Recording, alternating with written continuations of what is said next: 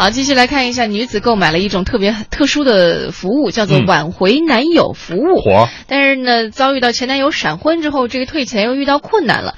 呃，事情是怎么样呢？我们来了解一下。嗯，今天挺能偷懒啊啊！好吧，这个 好痛。是这样啊，今年年初呢，这个珊珊跟男朋友分手了，但是她心有不甘，于是，在四月份找到了一家婚恋公司，花了七千块钱呢，定制了一款挽回前男友的服务，想让恋爱专家呀帮忙把这个恋情挽回。不料啊，合同签完不到一个月，前男友人家就闪婚了，也就是说，挽回男友服务失败。哎，我总觉得这个挽回男友服务应该是她男友的现太太做的一种服务。是啊刚签合同收了钱之后，马上就闪婚。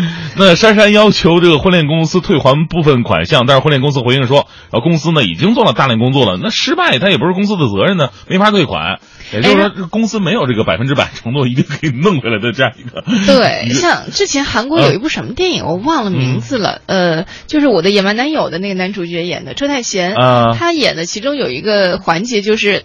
他去做一种服务，那个嗯服务呢，就是替人道歉，啊，我知道这个。然后也替人挨打。嗯，就是有，哎，我当时就想到说，道歉这个事儿原本是用诚意去打动对方，是可是为什么会有人去雇人道歉？对，而且雇人道歉，难道你不怕又把这个怒火再次升级吗？对，婚恋公司曾经向这个珊珊承诺过提供三个月的指导服务，嗯要帮助珊珊去挽回男友。嗯而且呢，这个珊珊也是通过 QQ 来接受了恋爱专家的指导，这的确别人也付出了时间成本，学习情绪管理啊、沟通技巧和调整自我成长等等等等。哎，嗯是，其实挽回前男友啊，分几种情况，有一种的话是对方对你已经死了心了。嗯，这跟你一丁点儿那种感情没有，特决绝的离开了你，这种真的是挽回不了。嗯就算挽回来了，强扭的瓜不甜，说不定以后还会有各种各样的矛盾。另外一种呢，就是两个人因为一件小事儿，然后呢上升到看似水火不容的地步。其实这种事儿把这个矛盾化解开，还有继续相处的可能。嗯而最重要的，并不是说找哪个公司替你去挽回，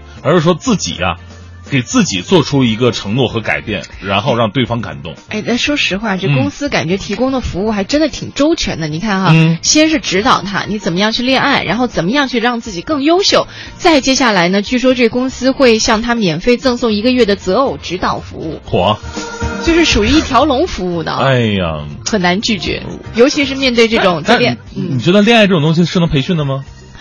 我个人觉得不是，哎就恋爱当中嗯。吃亏是好事儿吧，是，因为有的亏他注定你这辈子就要吃这些，你你婚前不吃，婚后就吃。了还。有一个现象就是说，呃，你越觉得你这辈子不会找什么样的人，但是你可能，你生命当中偏偏就会掉到掉到这个人的坑里边真的真的，就是人总是有一种潜意识，我一定我千万不能找这样的哈，结果呢，哎，偏偏这样的就是你最终的一个伴侣，有可能。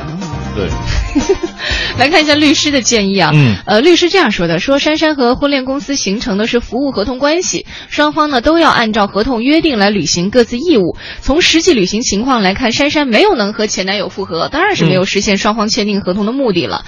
而且，如果在双方合同当中有过不保证结果或者服务费任何情况都不予退还等等明确约定，婚恋公司是不用退款的。如果没有呢，就可以参照适用的合同法来关于居间合同的相关规定。也就是说，居间人没有完成居间事务的，不得收取居间费，但是可以收取未完成居间事务支付的一些必要费用。所以，哎有珊珊如果去起诉的话，很有可能只能拿回一小部分钱。是啊嗯，哎，但是你会发现现在这个公司开的真的是越来越诡异和灵活了哈。对啊它什么内容、什么这个东西都都会有。如果你开一家公司的话，你会开什么内容的呢？啊，我没有想过开公司哎。啊，你呢？我只想好好在电台老老实实的干。哎呦，嗯你看看好大一坑，好在跳过去了。